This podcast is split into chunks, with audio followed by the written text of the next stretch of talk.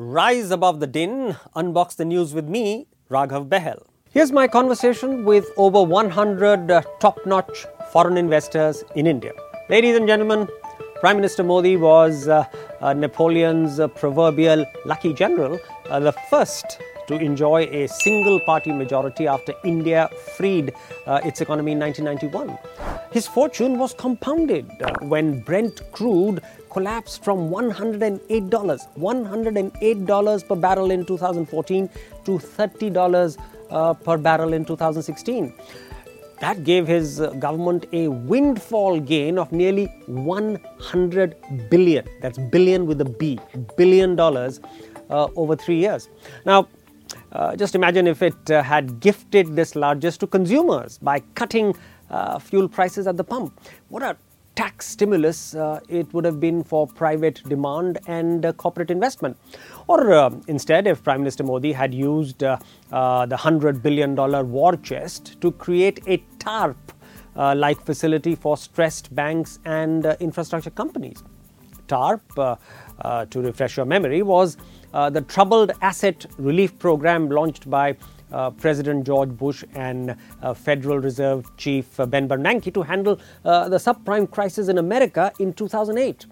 Uh, you know, with one stroke, that would have solved uh, our twin balance sheet problem, unlocking uh, the fetters on growth. Well, instead, Prime Minister Modi doubled, even trebled, uh, the taxes on oil to soak up Uh, the bonanza for the government, and made the problem worse by spending it on grand uh, welfare programs that are notoriously uh, inefficient and leaky. Today, uh, this original sin has trapped Prime Minister Modi in a pincer as the dollar has strengthened and Brent crude has leapt back to eighty dollars per barrel. Now, if he cuts those uh, sky-high taxes, his fiscal arithmetic gets whacked. If he uh, rolls back Uh, welfare schemes, his political narrative and constituency get shredded. As it is, nationalists are castigating him for weakening the rupee, which is such a mistaken proxy uh, for India's pride. Fine, we agree that he messed up India's oil economy, but how can you call him a statist on just one bad call? All right then, uh, uh, here's another egregious instance of oppressing minority shareholders and capturing the regulator. Now, early this year, uh, the Modi government was uh, woefully short of its uh, disinvestment target. It needed emergency cash. So it thought up this you know, awful uh, fix for its failure. Uh, the public sector oil exploration behemoth, uh, that's uh, O N G C, was coerced, coerced uh, to pay nearly six billion dollars, that's again billion with a B, six billion dollars to buy the government's shares uh, in H P C L. Now, under the law, O N G C was required to make an open offer for twenty-six percent additional shares, which would have provided an exit to H P C L shareholders who uh, wanted out of this transaction.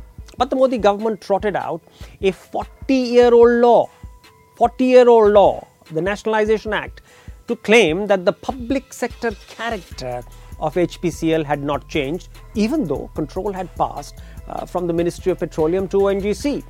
Now, the uh, uh, Securities and Exchange Board of India simply queued up and waived uh, the open offer. All right, those are two bad instances. This government has really done much better on several other scores. How can you ignore that? Aha, so you want more evidence, right? Well, here you go. One, uh, angel tax uh, imposed even before a penny of profit is realized on investments. A small waiver is possible, provided you can convince a committee of government secretaries about your innovativeness. Two, uh, companies forced forced uh, to borrow twenty-five percent of their debt uh, from the bond markets. Three, not one bidder, one bidder for Air India because of very ridiculous conditions. There'll be no layoffs, there'll be no rebranding, there'll be no merger uh, with the new parent. Four, coal mines were opened to private ownership, but the decision was rolled back before any investment was made. Five, uh, pharmaceutical and stent prices have been capped.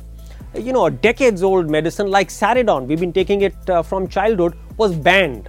Six, uh, Monsanto was effectively driven out of the country after their royalties uh, uh, were capped. Seven, private traders in Maharashtra are to be criminally, note that again, criminally prosecuted if they buy grain under uh, minimum support prices, and all principles of freely priced markets be damned. All right, uh, but is there any policy at all that I find a bit of a game changer? Yes, to be fair, the Insolvency and Bankruptcy Code, or I B C, is a bold move to use a free market auction mechanism to sell uh, stressed industrial assets.